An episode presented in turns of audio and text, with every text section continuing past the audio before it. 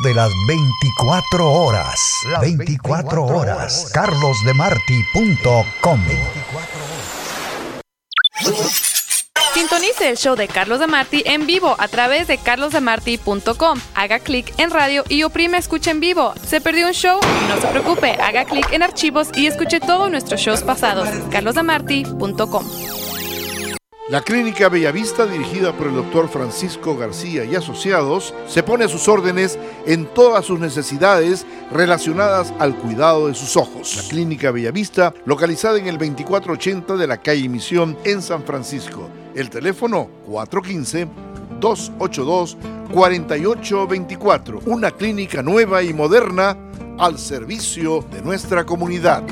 Visite la mueblería Corazón, la única latina en el área de la bahía y aproveche los largos años de experiencia desde los tiempos de Pablo Saavedra, la reina Nora Marín y ahora con Sergio, no el bailador, sino el rey de los precios cómodos. Los muebles que usted está buscando los tiene Corazón, la mueblería. Estamos seguros que encontrará los muebles para su hogar, sistema de apartado, hay súper especiales, todo de primera, lindo diseño, 4889 de la calle Misión, esquina con Fran, en San Francisco, colchones de marca Simpson, 415 584-1005.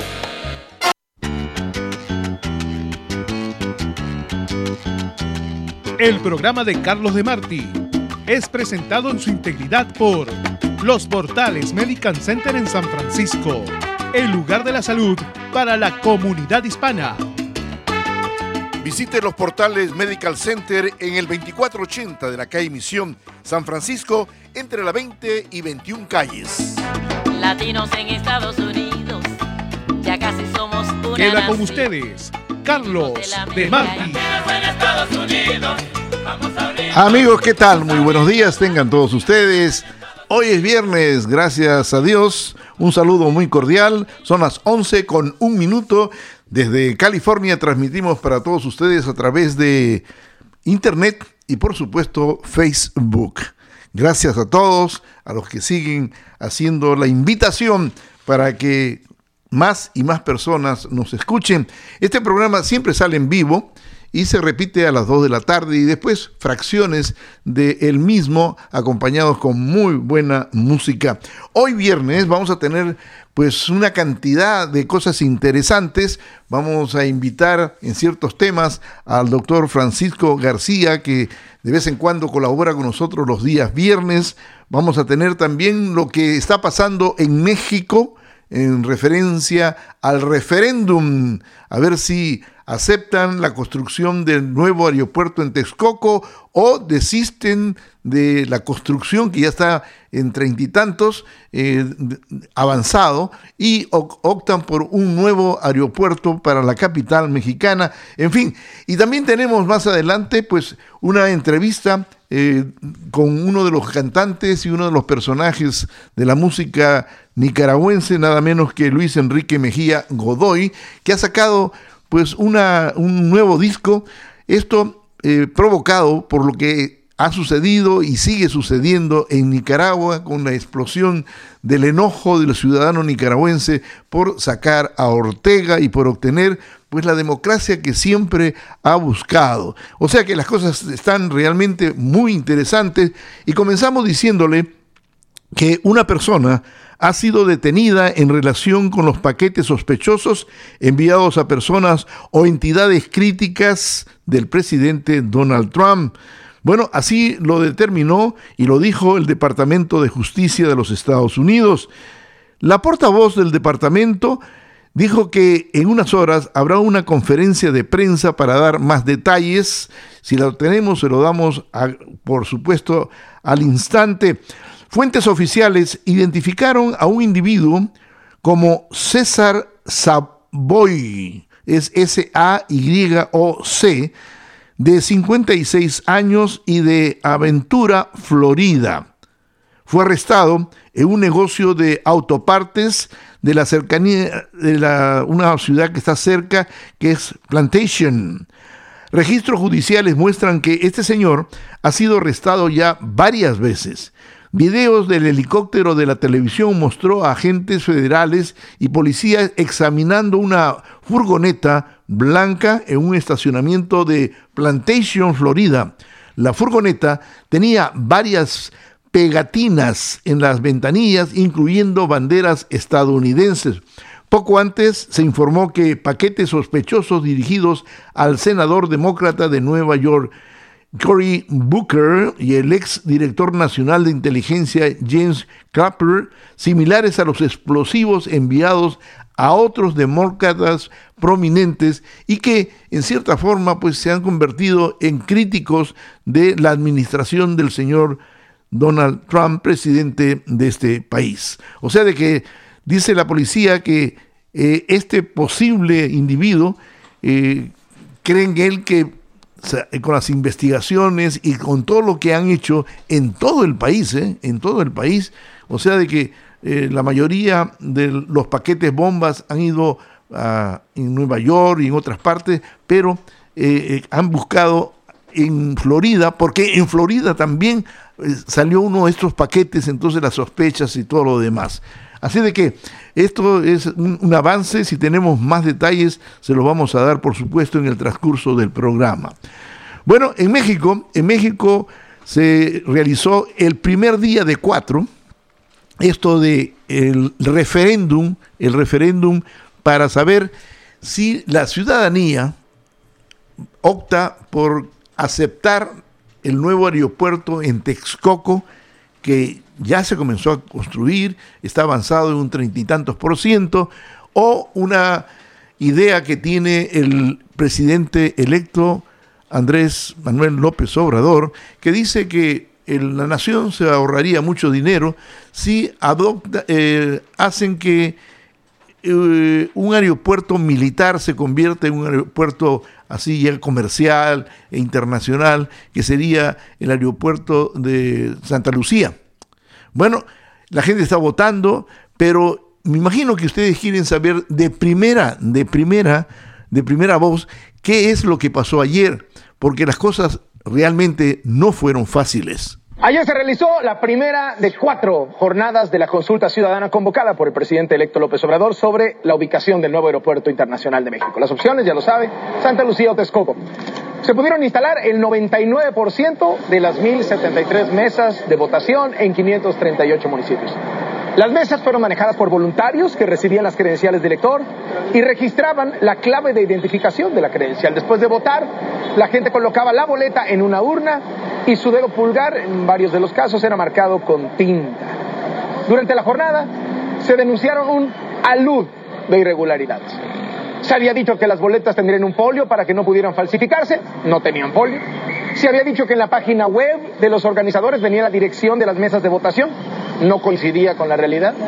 A veces te marcaban el dedo con tinta, a veces no, a veces la tinta se borraba. La app, la aplicación que se supone registraría las credenciales del lector para que nadie pudiera votar dos veces, no sirvió. Y entonces las redes sociales y los medios de comunicación se inundaron de denuncias de personas que pudieron votar dos, tres, cuatro, hasta cinco veces. El asunto fue de chunga. Al final de la jornada no había reglas de cómo contar los votos, ni de qué hacer con las boletas ya cruzadas ni dónde guardar las urnas, no hubo resguardo seguro. Alguien de la mesa, pues nomás se las llevó a su casa y, y pues hoy las van a sacar otra vez. Anoche, el equipo de transición informó que emitieron su voto 184.154 ciudadanos. El resultado final, como se lo adelantamos aquí en Despierta, se va a conocer el domingo por la noche. La voz de Carlos, eh, eh, Carlos Loré de Mola eh, dirige eh, Despierta en Televisa, es el que ustedes han escuchado con esta información respecto a lo que sucedió ayer en esto del el referéndum. Eh, pues, bueno, se dice de que estas críticas no vinieron solamente de Televisa o de los medios de comunicación, sino que la, la gente misma decía de que habían votado una, dos o tres o hasta cinco veces y que nadie había detectado que esa votación de repente pues va a tener que ser anulada por lo menos los que han cometido este, esta, esta farsa, ¿no? En fin, el día de hoy sigue y sigue hasta el domingo. Eh, lo que a veces pone en, en duda si es tan veraz y que la gente no va a meter la mano en los resultados, es de que los boletos o la votación o los papeles donde la gente ha votado, pues sinceramente dicen, no, no, no, no, sabemos a dónde la vamos a llevar, ¿no? No la vamos a llevar porque eh, de repente la, guardamos en mi casa, vengo con las ánforas mañana y es un lío y ha faltado mucha organización. Por supuesto de que ha llegado a oídos del presidente electo Andrés Manuel López Obrador y él ha dicho todo lo que se está escuchando es parte de los corruptos que están tratando de boicotear este referéndum. Pero este referéndum no se va a detener, va a continuar y se ha prometido que el domingo se sepa el resultado.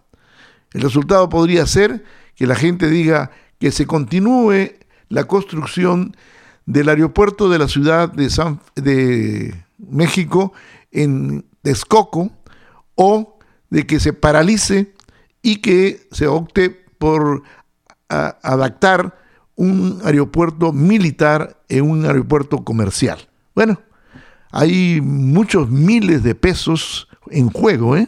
Porque lo que se construyó pues ya no va a servir para nada, va a costar ahora destruirlo, volver a, lo que era antes, eh, mucha gente podría ser perjudicada, en fin, o sea que ha polarizado la opinión de mucha gente. Se cree que va a haber un millón de votos. Eso significa que todos los mexicanos no van a votar al respecto, solamente el 1 o el 2% de la población, y unos consideran que eso no está bien y que no está bien también de que particulares hagan referéndum cuando las leyes dicen que la única entidad que puede hacer referéndum es el INE, o sea, el Instituto Nacional Electoral. Así están las cosas en México. Vamos a una pequeña pausa y regresamos.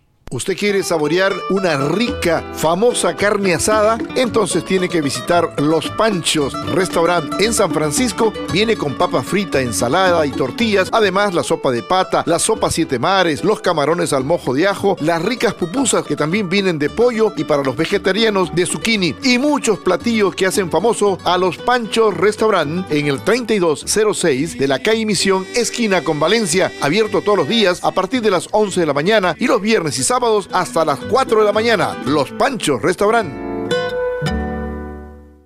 Visite la mueblería Corazón, la única latina en el área de la bahía y aproveche los largos años de experiencia desde los tiempos de Pablo Saavedra, la reina Nora Marín y ahora con Sergio, no el bailador, sino el rey de los precios cómodos. Los muebles que usted está buscando los tiene Corazón, la mueblería. Estamos seguros que encontrará los muebles para su hogar, sistema de apartado, hay súper especiales, todo de primera, lindo diseño, 4889 de la calle Misión, esquina con Franz, en San Francisco, colchones de marca Simpson, 415 584-1005. La Clínica Bellavista, dirigida por el doctor Francisco García y asociados, se pone a sus órdenes en todas sus necesidades relacionadas al cuidado de sus ojos. La Clínica Bellavista, localizada en el 2480 de la calle Misión en San Francisco. El teléfono 415-282-4824. Una clínica nueva y moderna al servicio de nuestra comunidad. Carlos de Martí trae siempre variedad. Doctor, quisiera tocar un tema con usted de su país querido, El Salvador, que la gente está diciendo que tiene una salida, migrar, salir, porque la situación cada vez es peor en El Salvador. Dicen que hacerlo es como huir de la pobreza y de las pandillas existentes. ¿Qué piensa usted? Es una realidad de, nuestro país y la gente tiene razón de estar pensando así. El motivo de desesperación. Y mire, como cosa interesante y curiosa, un familiar muy cercano mío acaba de perder a su suegro en la ciudad de Santana porque lo asesinaron. Un hombre trabajador, un hombre que vendía automóviles, un hombre que prestaba dinero y próspero. Pero el lunes, el lunes eh, de la semana pasada, lo encontraron muerto en su casa. Lo habían asesinado. Y entonces esa es la realidad y todos los amigos y conocidos de, de la familia me comentaban, mire, aquí la situación cada día está peor. Y estamos hablando de, de, clase media, clase media alta, ya no del pueblo, pueblo pobre, el pueblo de, de los eh, barrios o de las colonias o de los mercados. Están desesperados. Doctor, la gente se pregunta, ¿el origen de las pandillas cómo fue? El origen de las pandillas fue motivo de la guerra la guerra civil que hubo en El Salvador, innecesaria y cruel, peor aún, 12 años de una larga guerra que se pudo haber terminado si había que terminar una guerra en un mes, era mucho para mí, no digamos un año. La pegaron 12, 12 años. Y entonces eso produjo caos, produjo confusión, produjo, produjo muerte, inmigración, emigración masiva.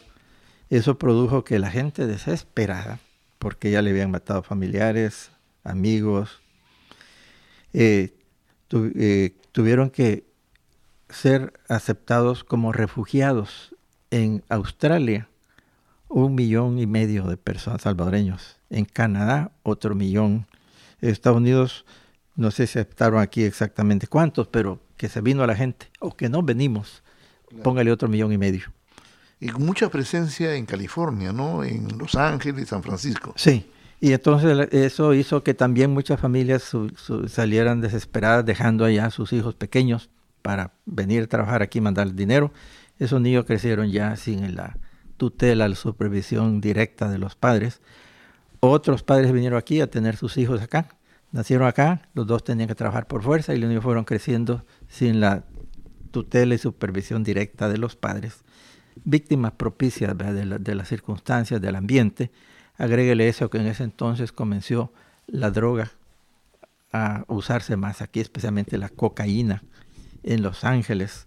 Y comenzaron estos niños a, unirse, a tener más fuerza, a hacerse más violentos, ¿verdad?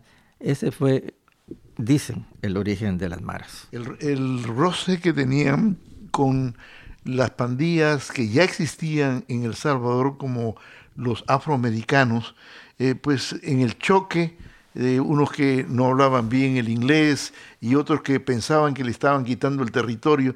Fue una, un, choque violento con resultados realmente funestos, ¿no? Sí, violento y ya, ya pues se formaron mejores o peores ideas para funcionar, es decir, para como, funcionar como pandillas, ¿verdad?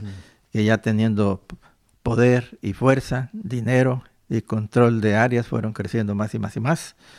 Cuando aquí ya no los soportaron, los expulsaron para El Salvador, allá fueron a hacer y crecer más y contagiar más a las juventudes de allá. Actualmente, doctor, ¿qué fuerza tiene la pandilla en la sociedad salvadoreña?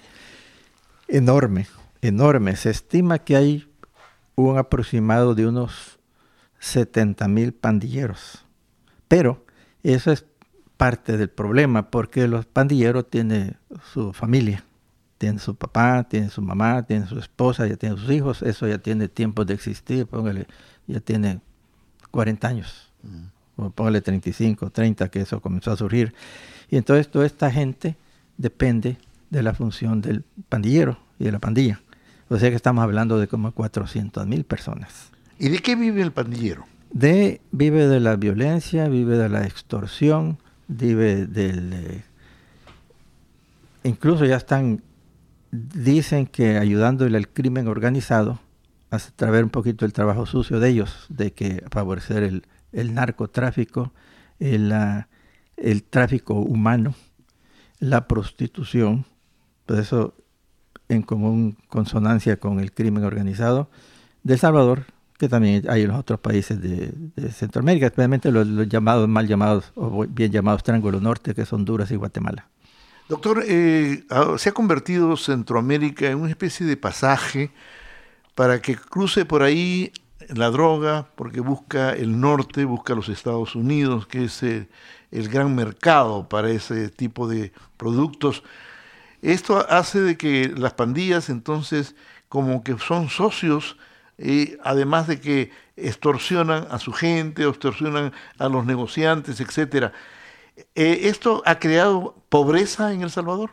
Sí, porque los pandilleros al crecer y tener más poder y fuerza, extorsiona más a la población y la desesperan y la gente quiere tener sus negocios, como siempre ha existido, su tiendecita, su venta de, de panes con pavo, de pupusas, los extorsionan tanto que tienen que ligerito dejar el negocio porque no pueden pagar tanto de lo que les exigen. Y entonces, pobreza. Ya la pobre gente no tiene que vivir. En el campo, hasta en el campo, son extorsionados los campesinos, ya han tenido que dejar los lugares de cultivo para irse a las ciudades, huyendo. Entonces, ha creado mucha pobreza. Y esa es la situación tan, tan, de tanta violencia y desesperación y, y angustia irreal, porque el pandillero allá dicen que cuando le dice a alguien usted va a pagar esto, y el día siguiente llega, no llega por excusas o explicaciones, llega por el dinero o lo matan. O sea que la gente que no paga tiene que cerrar el negocio porque dice ya no tengo, de que pagar, ya no lo cerré, o se van huyendo. ¿Cuál sería la esperanza? ¿Qué es lo que se debería hacer? Mire, la esperanza que yo veo es que este país, por su conveniencia propia, nuestro país, Estados Unidos, tenemos que tratar el mal por la raíz, o sea, comenzar a ayudar allá en una forma efectiva, poner eh, orden ¿verdad? en la sociedad, en, las, uh, en los gobiernos, en las ayudar a, las a, la educación, a colegios, eh, en la educación, ayudar a la planificación familiar, ¿verdad? porque otro problema serio ya cuando la familia tiene uno, dos o tres hijos, y ya no tiene con cómo mantener el tercero o cuarto que viene, cuando el niño va creciendo un poquito lo expulsan de la casa y el único eh, recurso que tiene este niño o niña es irse a una pandilla para comer, poder comer y vivir. Y entonces cualquier día, bueno, esto no es problema de los Estados Unidos, es problema de allá. Bueno, el problema de allá, mire ahorita las caravanas y mire toda la gente que está pasando las fronteras y si ponen muro muy alto o muy profundo, se van a ir más arriba para pasarlo más abajo y van a seguir viniendo desesperados. O sea que cualquiera puede decir eso. El presidente puede decir, ¿para qué le vamos a dar más ayuda si tenemos que proteger a nuestra gente aquí? Pero es como que usted tenga un vecino a un lado y al otro que está descuidando sus casas y está llena de, de ratones y culebras y dice, eso no me interesa a mí, es casa del vecino. Pero tarde o temprano se le van a ir a, la, a su propia casa. El mundo está compartido, doctor eso de, la, de países burbuja, que yo tengo todo y que no necesito del resto del mundo, esa es una, una tontería. Ya se ha probado mil veces de que lo que le pasa al que está de vecino y el, al que está un poquito más allá afecta en cierta forma al que cree vivir tranquilo o que tiene todo el poderío económico para vivir tranquilo. O sea, de que es compartida la cosa, ¿verdad? Es muy compartida porque eh, sucede entre las mismas familias. Si usted no ayuda a sus hijos para que prosperen, pues tarde o temprano se le va a hacer a usted una carga, ¿verdad? porque ellos hijos no van a poder vivir y producir. Y si ayuda a los hijos, pues a ver si ayudamos a los nietos o ayudamos al sobrino para que todos prosperen y, y salgamos adelante, porque de, si no después va a tener que pagar la consecuencia de estar gastando mucho dinero en ayudarles con más dinero. Ojalá que, ojalá que los salvadoreños, los hermanos salvadoreños, encuentren la fórmula para salir de este, este problema que cada vez se hace más grande en vez de reducirse y tiene un lindo país, tiene una linda actitud ante la vida, son trabajadores, son gente que de empuje, que están a las 3 de la mañana ya saliendo al trabajo, buscando la forma de llevar el pan a sus hijos. Y qué lástima, ¿no? De que este tipo de situaciones ocurran y que no se vea a, un, a un, una, una eh, solución inmediata o próxima. Y eso es lo que hace un poquito temblar al resto de la familia latinoamericana. Y, lo que mencionaba usted también, que El Salvador tiene un punto estratégico por su ubicación geográfica y también política, de ser un lugar de trasiego de, de drogas, de la que viene de Sudamérica para el norte, para México, especialmente Estados Unidos. Y se ha sabido que allá les pagan para el, tener el favor de hacer esos, dar esos servicios, de llegar allí los camiones o los aviones o los barcos en forma ilegal pagan, uh -huh. pero no pagan con dinero, pagan con droga. Bueno, doctor, Vamos a pedirle más comentarios más adelante en el programa, pero también habría que hablar de esta caravana, que esta caravana que es noticia, especialmente eh, por lo que significa cómo va a responder cuando llegue esta caravana, que todavía le falta mucho camino que recorrer, pero cuando llegue a las fronteras de los Estados Unidos, va a ver, esa frontera ya está militarizada, cómo van a actuar, cómo van a detener, cómo van a tratar a los niños. Es una serie de complicaciones. La caravana de migrantes centroamericanos que busca llegar a los Estados Unidos se dispone a recorrer unos 100 kilómetros hoy día viernes. Salieron muy tempranito y lo hacen para evitar el sol, que es tremendo. El tramo hasta ahora más largo de esta marcha, pese a la advertencia de la UNICEF, que forma parte o es parte de las Naciones Unidas, sobre los peligros a los que se exponen los niños que integran esta caravana que llega a 2.500 niños, niños inclusive que sus madres los están amamantando, algunos de ellos. La Agencia de las Naciones Unidas para la Infancia pidió que los menores reciban protección y acceso a la sanidad, agua potable, y otros servicios básicos y dijo que trabaja con las autoridades mexicanas para proporcionar agua y productos de higiene. UNICEF advirtió que el largo y complicado viaje hasta la frontera con los Estados Unidos deja a los niños expuestos a las inclemencias del tiempo que incluyen temperaturas peligrosamente altas con acceso limitado a un alojamiento adecuado, un techo, aunque muchos de los migrantes huyen de la violencia y la pobreza en sus países de origen, el viaje es largo, incierto y lleno de peligros, incluyendo el riesgo de explotación, violencia y abusos. Algunos de los 2.500 niños que se estiman viajan en la caravana están enfermos o sufren deshidratación, de acuerdo a personas conectadas con UNICEF. La plaza principal de Pipijapan, en el estado de Chiapas, el más sureño de México, se transformó rápidamente en un improvisado centro médico con la llegada de miles de centroamericanos. Una mujer con una deshidratación severa descansaba conectada a una vía sentada en una silla de plástico junto a un kiosco. Cerca de enfermeros, voluntarios también tomaban la temperatura y trataban de ayudar a estas personas. Bueno, más adelante vamos a tener comunicación nada menos que con el canta autor nicaragüense Luis Enrique Mejía Godoy. Él ha producido y está ya para que usted lo pueda escuchar, lo pueda obtener, etc. Esta es una serie de canciones Homenaje al movimiento 19 de abril. Está muy, pero muy interesante. Después de este comercial, usted lo va a escuchar. Adelante. Llega, llega al Silicon Valley en la Bahía de San Francisco. Luis Enrique Mejía Godoy. Pobre la María Acompáñanos en este concierto benéfico para Nicaragua. Domingo 28 de octubre a las 4 de la tarde en Orchard City Banquet Hall, localizado en la ciudad de Campbell, California. Hasta ayer esta canción era promesa. Ven con tu familia y disfruta de una tarde llena de cultura nica, comida y bebidas nicaragüenses, entretenimiento y una sorpresa especial con todos los éxitos que han hecho historia en Nicaragua y el mundo. Yo soy de un pueblo pequeño, pequeño como un Asiste al concierto y contribuye con el pueblo de Nicaragua. Todos los fondos recaudados se utilizarán para dar ayuda humanitaria al pueblo de Nicaragua. Para más información y para comprar tus boletos, visítanos en www.luiscalero.com. El pueblo de Nicaragua nos necesita. Mi patria me duele en abril. Solo el pueblo salva al pueblo. Te esperamos. Carlos de Martí trae siempre variedad.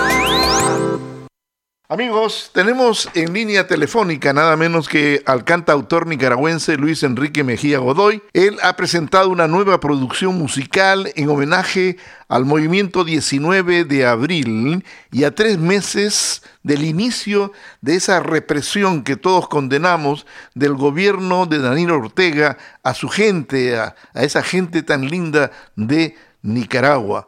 El corrido es Corrido 19 de abril, es un nuevo tema que Mejía, quien ha compuesto canciones y poemas en el contexto de la situación que atraviesa Nicaragua, y se siente, se siente ese cariño de la, familia Mejía Godoy a su linda tierra Nicaragua. Luis Enrique, ¿cómo está usted? Bienvenido. Muchas gracias, Carlos, por esta oportunidad de conversar con tu, con tu público, con la gente que se comunica con vos a través de las distintas formas de las redes sociales. Eh, cuéntanos acerca del corrido 19 de abril, por favor. Bueno, este corrido, igual que otras canciones que aparecen en este disco que ya está disponible en todos los medios y en las redes sociales, donde lo puede adquirir la gente o simplemente escucharlo.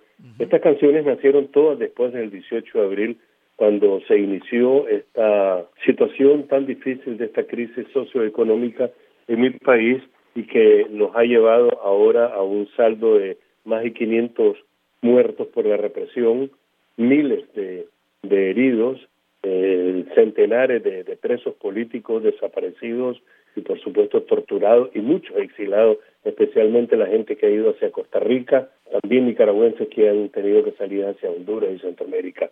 Este corrido él precisamente habla o quiere hablar, como suele suceder en esta en este formato de la canción mexicana, que es el corrido, que precisamente es como una especie de crónica, es para contar un hecho histórico, como se hacía eh, durante la Revolución Mexicana o, o simplemente para contar cualquier cualquier historia de amor, por ejemplo, puede ser también.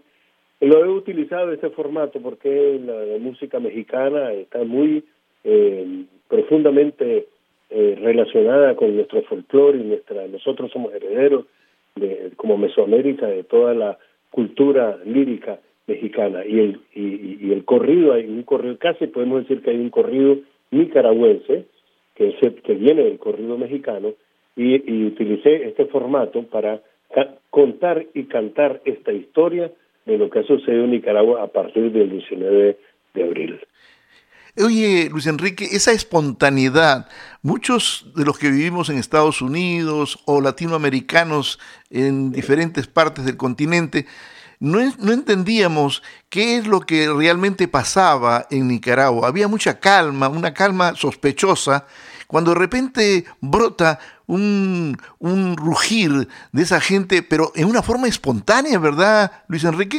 Sí, efectivamente, una característica más importante de esta lucha cívica es que fue un movimiento que no viene de un partido político, sino de un grupo de estudiantes universitarios autoconvocados para eh, expresarse libremente o tratar, intentar expresarse libremente, como debe ser en cualquier país civilizado, contra este, las políticas impopulares del gobierno Ortega Murillo, que no son nada nuevas.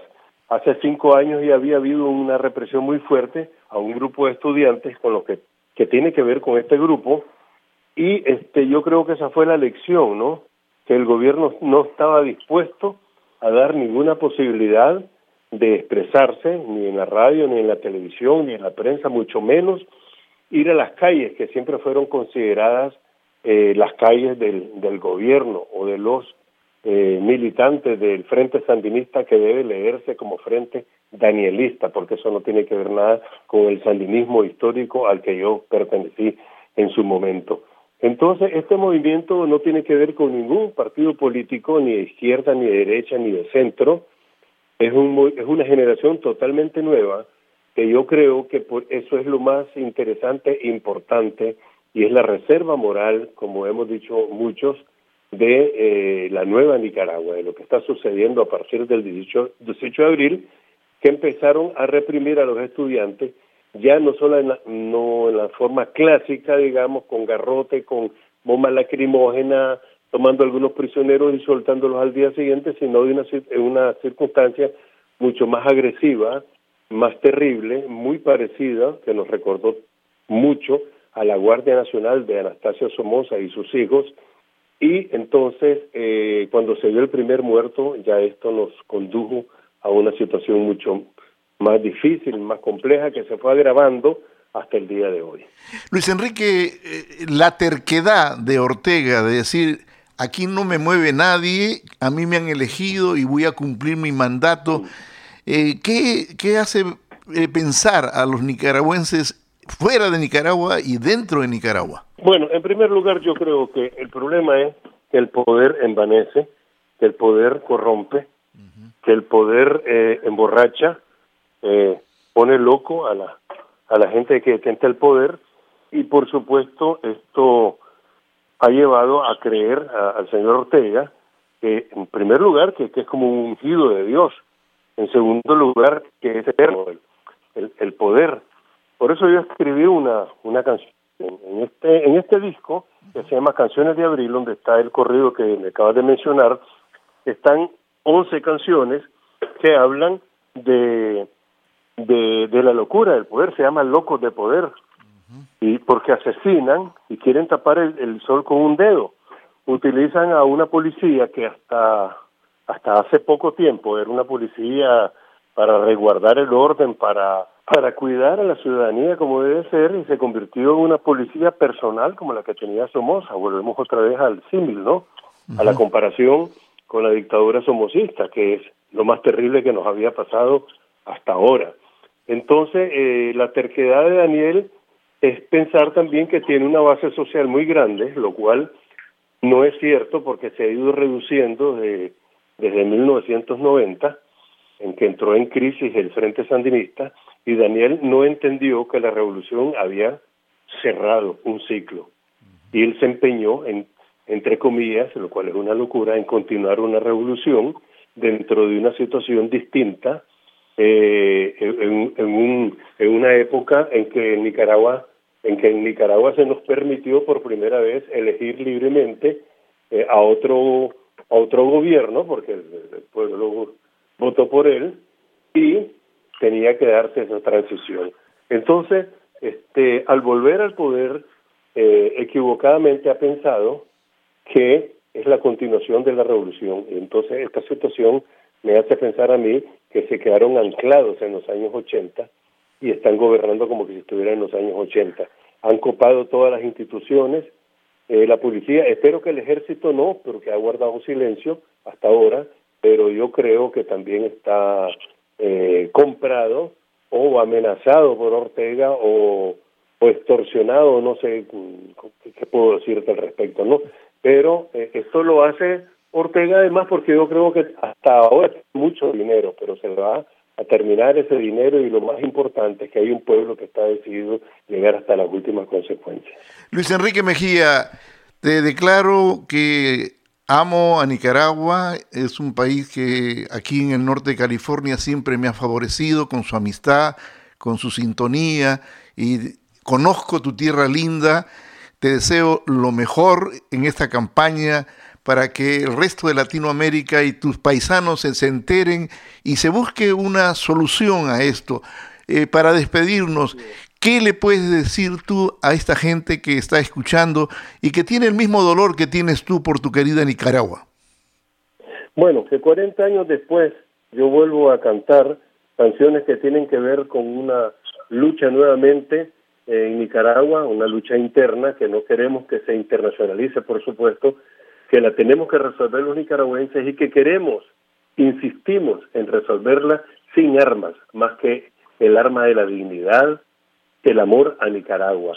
Y que es una que es un chance que tenemos los nicaragüenses por fin de cambiar sinceramente desde lo más profundo de nuestro corazón y nuestra conciencia por hacer de Nicaragua un lugar eh, libre y, feliz y para vivir en paz y no caer en, en la mano de los políticos de cualquier tendencia, de cualquier ideología, nuevamente engañados, el pueblo engañado, el pueblo lleno de promesas, pero eh, con hambre, quizás con una paz relativa, pero con hambre, con desocupación, sin trabajo, obligada al exilio, al éxodo, como ahora que se han ido más de 30 mil personas a Nicaragua. Quiero decirle a los nicaragüenses que están dentro y fuera de Nicaragua, que yo no entiendo a Nicaragua eh, no puedo hablar de dos Nicaragua, una sola Nicaragua.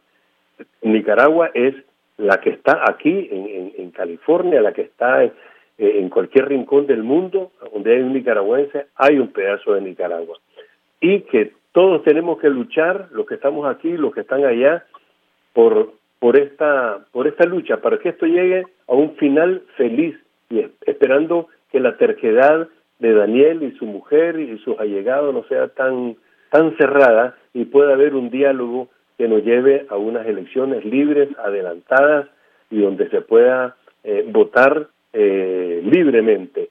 Y invitarlos a mi próximo concierto, que es el próximo domingo 28, aquí en Campbell, California, donde continúo mi gira por los Estados Unidos, Canadá y Centroamérica para contribuir modestamente de esta manera con mis canciones, con mi poesía, con mis declaraciones, a, denunciar, a decir la verdad de lo que está sucediendo en Nicaragua y a buscar una salida eh, muy pronto. Lo mejor para Nicaragua, Luis Enrique, un abrazo. Gracias por esta entrevista. Gracias, Carlos. Muchísimas gracias. Un abrazo. Llega, llega al Silicon Valley en la Bahía de San Francisco. Luis Enrique Mejía Godoy. Mejía Godoy. la María Acompáñanos en este concierto benéfico para Nicaragua, domingo 28 de octubre a las 4 de la tarde en Orchard City Banquet Hall, localizado en la ciudad de Campbell, California. Hasta ayer esta canción era promesa. Ven con tu familia y disfruta de una tarde llena de cultura nica, comida y bebidas nicaragüenses, entretenimiento y una sorpresa especial con todos los éxitos que han hecho historia en Nicaragua y el mundo. Yo soy de un pueblo pequeño, pequeño como un Asiste al concierto y contribuye con el pueblo de Nicaragua. Todos los fondos recaudados se utilizarán para dar ayuda humanitaria al pueblo de Nicaragua. Para más información y para comprar tus boletos, visítanos en www.luiscalero.com. El pueblo de Nicaragua nos necesita. Mi patria me duele en abril. Solo el pueblo salva al pueblo. Te esperamos. Soy Jorge Briñol. El editorial que sigue es una cortesía de la Clínica Bellavista y Asociados del doctor Francisco García. Súper inteligente, psicópata y narcisista. ¿Quién puede ser? Fidel Castro, así lo definió en Buenos Aires una científica cubana que estuvo largos años trabajando con el jefe de los jefes de su revolución para América Latina. Para América Latina, Sí, afirmó la neuróloga especialista en el cerebro que lo define una caja de todo, hasta de sentimientos. La mujer asilada ahora en Argentina cuenta que el día que Fidel la llamó disgustado para preguntarle si tenía relaciones, contacto con científicos extranjeros para un centro de salud que había abierto en La Habana para atender a enfermos depresivos, terminó por autorizarla y enlazar con ella una amistad muy cercana hasta que se produjo la ruptura al no someterse ella a las órdenes del mandatario y optó por dejar su país y su familia por la cual volvería a Cuba. Según la científica, Fidel tenía en mente y quería extender su socialismo a toda la América Latina y le era fácil, pues según sus palabras, los dirigentes que hablaban de democracia eran todos unos bobos. Para él, era cuestión de extender los tentáculos de su socialismo con algunos aliados que iba encontrando, entre ellos, según la científica, el comandante Chávez de Venezuela y Lula da Silva en Brasil. No vivió para completar su obra, y lo que él aseguraba que sería la América Latina del mañana. Por el contrario, el fracaso de Maduro en Venezuela, el encarcelamiento de Lula en Brasil, la huida de Correa a Bélgica, el mal momento de Morales en Bolivia, la represión desde hace seis meses en Nicaragua, no era precisamente lo que Fidel lideraba. Y el nuevo gobierno de Cuba, según la neuróloga Raúl Castro, que es el que manda, no es Fidel y solo habrá maquillajes en Cuba. Dos frases cerraron la entrevista a la científica cubana. La libertad es inherente a la naturaleza, no tenerla afecta al ser humano. Y la otra, respondiendo a una pregunta como especialista en el cerebro, ¿hay otra vida? Sí, porque existe el alma. Por más de 30 años, la Clínica Bellavista asociada del Dr. Francisco García ha ofrecido sus servicios profesionales y de equipo avanzado a nuestra comunidad. La consulta es en español y en nuestro ambiente cultural. La Clínica Bellavista asociada del Dr. Francisco García tiene el teléfono 415-282-4824 y siga mi consejo. Carlos de Martí trae siempre variedad. Y bueno, sigue la danza de los paquetes bomba. Y tenemos una nota de último minuto que dice de que la senadora Kamala Harris en su oficina manifestó a la prensa en la ciudad de Sacramento que estaban investigando un paquete que llegó a esta oficina a través del el sistema postal. O sea de que ya hay más de 12 paquetes que han sido enviados y que están siendo investigados por la policía de los Estados Unidos. Algo que hay que destacar es que ninguno de estos eh, paquetes bomba han realmente hecho daño, han sido detectados con anticipación por la policía que es eh, especializada en esto de detener de detener este tipo de envíos. Caramba, qué, qué problema, ¿no? Y dicen que van a aparecer probablemente más. Las autoridades tienen ya a un detenido, todavía no se explica los detalles de qué, en qué forma esta persona pudo haber participado o no participado. Por otro lado, en San Antonio, Texas, algo que no se debe hacer, un mexicano que vive en el área de San Antonio desde hace décadas con una identidad robada, votó con regularidad en esos años, incluyendo en la votación del 2016, de acuerdo a funcionarios tejanos. Enrique Salazar Ortiz, de 63 años, se declaró culpable el jueves de cargos federales que incluyen votar ilegalmente y robo grave de identidad. Las autoridades dijeron que Salazar asumió el nombre de Jace H. Vargas Jr., reportó el San Antonio Express News.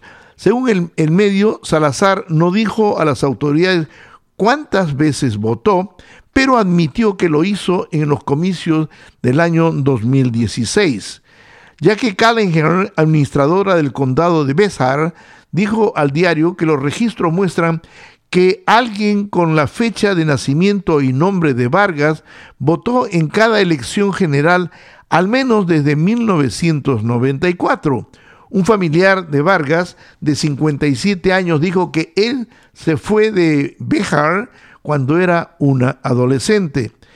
El presidente Donald Trump ha denunciado que hubo un amplio fraude electoral, pero responsables en el Departamento de Justicia lo consideran prácticamente inexistente. O sea, una, un, caso no hace que se convierta en que la generalidad o mucha gente ha hecho esto.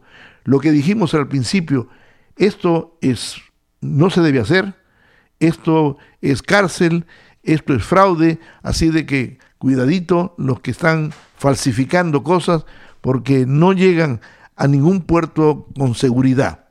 Y seguimos con el doctor Francisco García.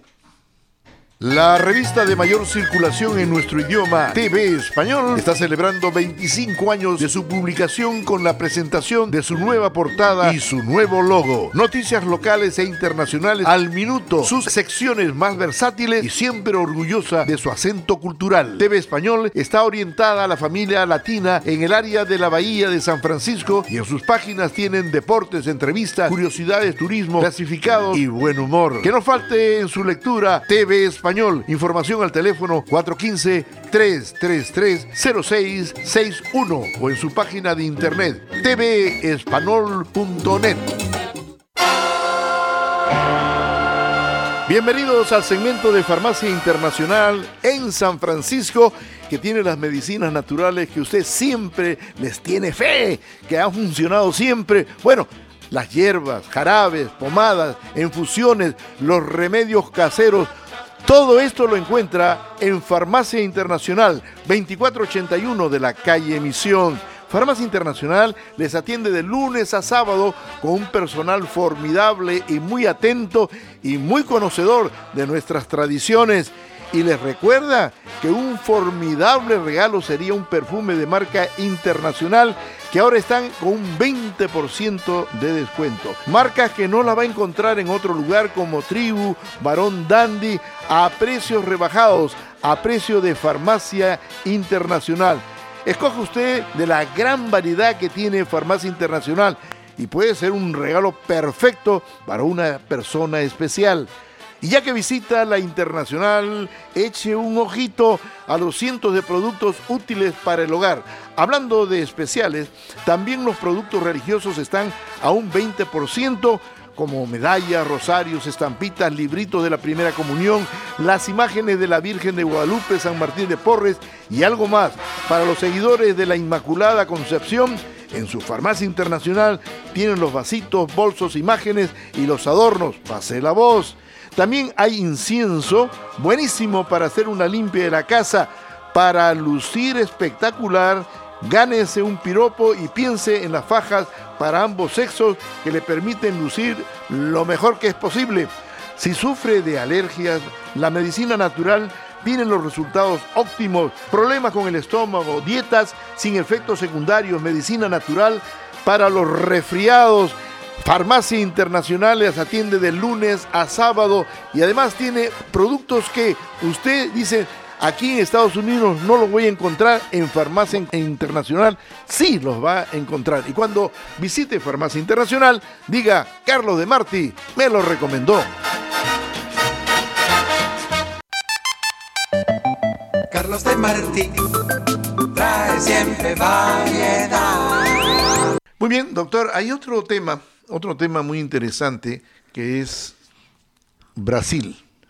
Brasil, un país el más grande, el más importante de la familia latinoamericana, por una serie de razones que usted la sabe, eh, va a tener el día domingo, pues la llamada segunda vuelta.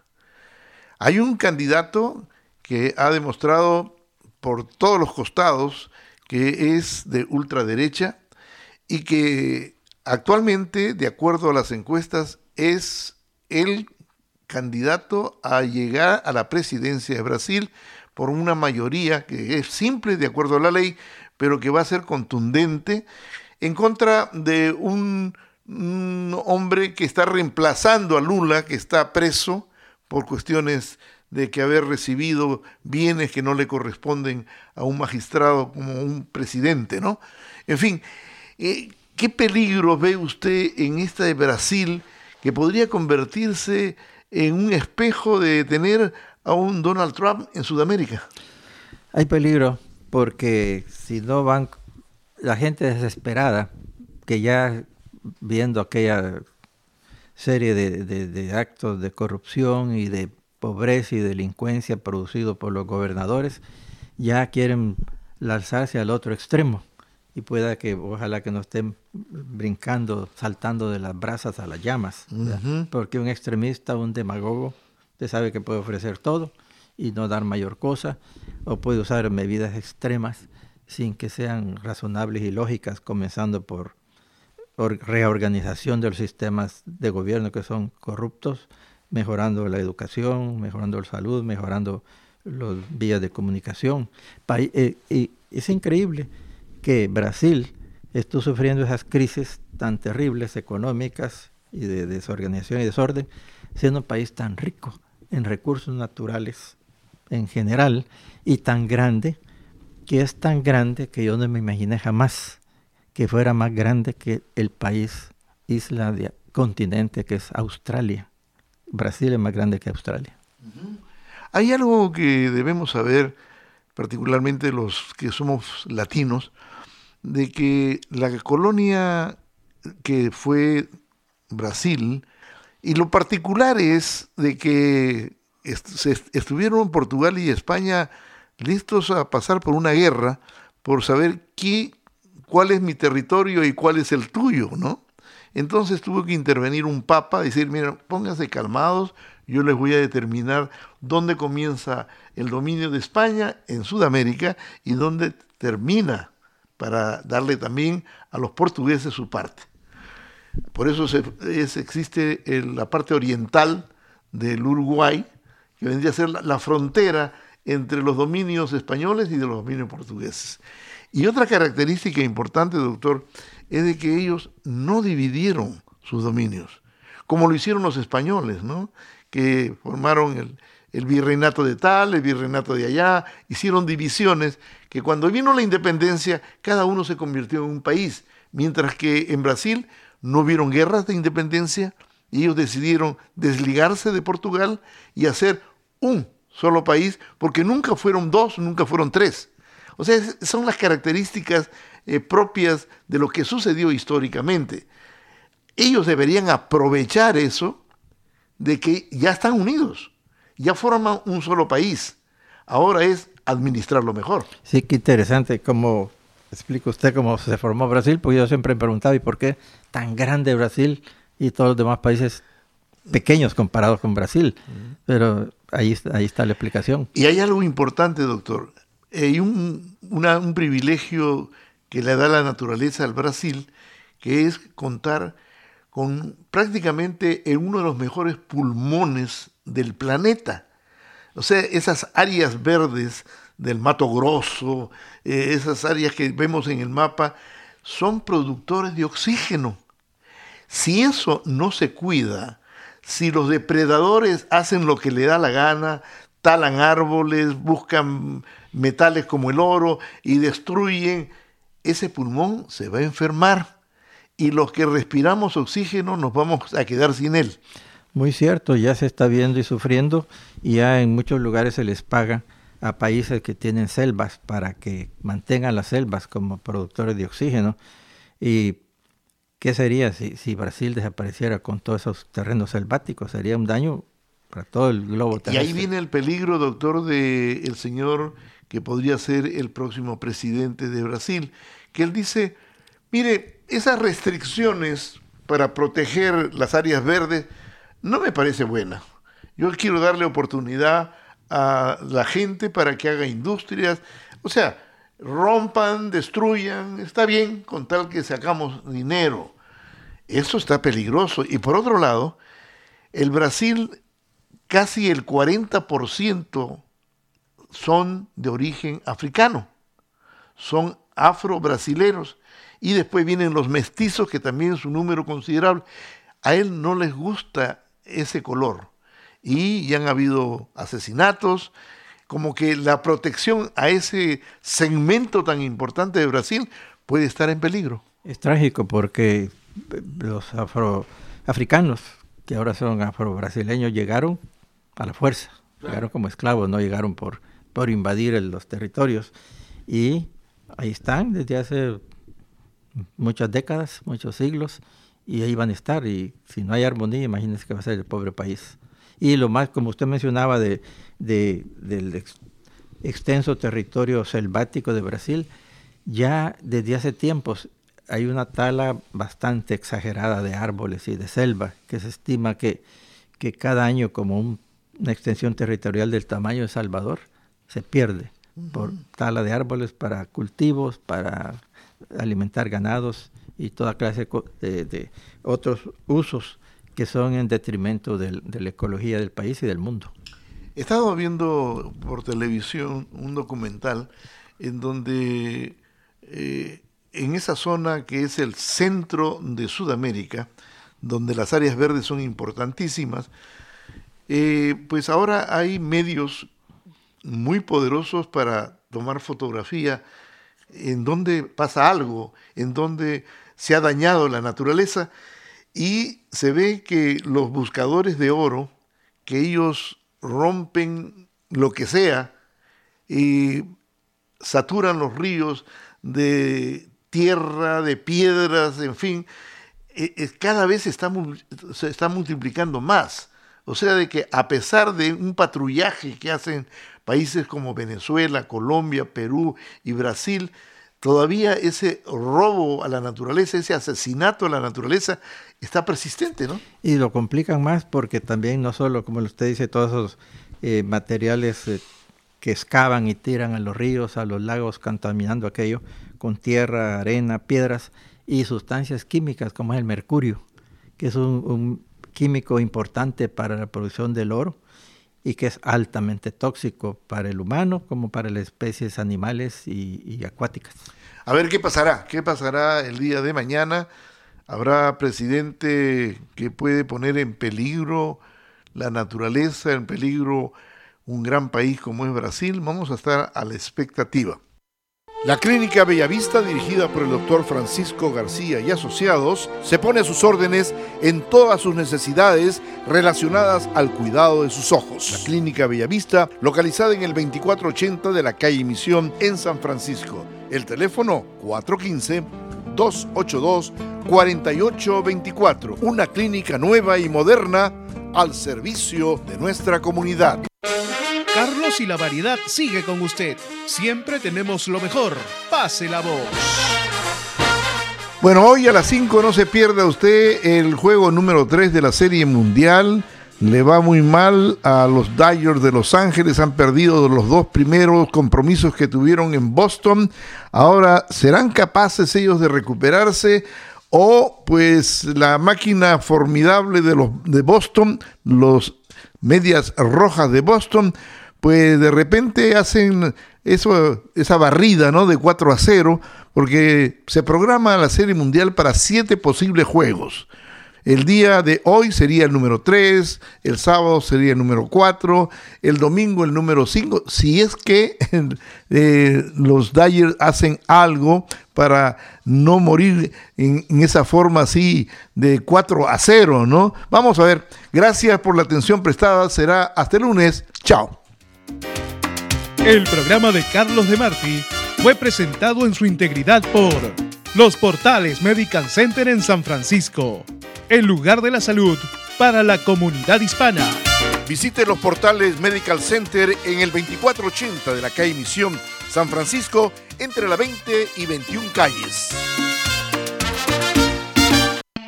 Ahora en su computadora 24 horas carlosdemarti.com La radio. Noticias y programas del recuerdo. Ahora 24 horas. Entrevistas de verdadero interés. carlosdemarti.com 24 horas. En su computadora.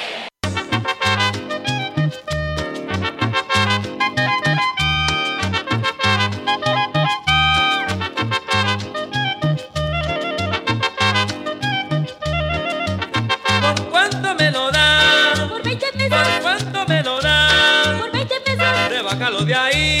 Que no se puede. De ahí. Que no se puede. ¿Dónde me lo da? En la cocina. ¿Dónde me lo da? En la cocina. Y cuando me lo da.